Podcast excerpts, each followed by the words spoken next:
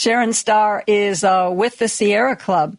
Would you say that we need to be more careful about recycling plastic or that we should really just jump to the head of the line and try to find alternatives? Yes, uh, the latter, uh, for sure.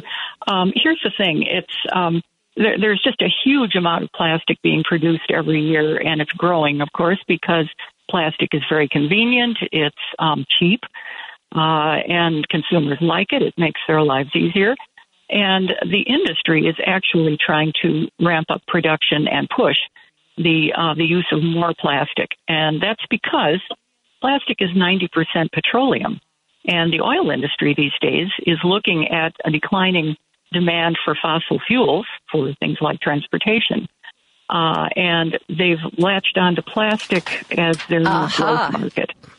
Yeah, yeah, it's it's the thing that they see kind of saving their bacon uh, in the future, and it's um, they've never been very um, very transparent about the problems or um, the the truth about recycling, which is very um, very very ineffective and probably not a long term or complete solution by any means.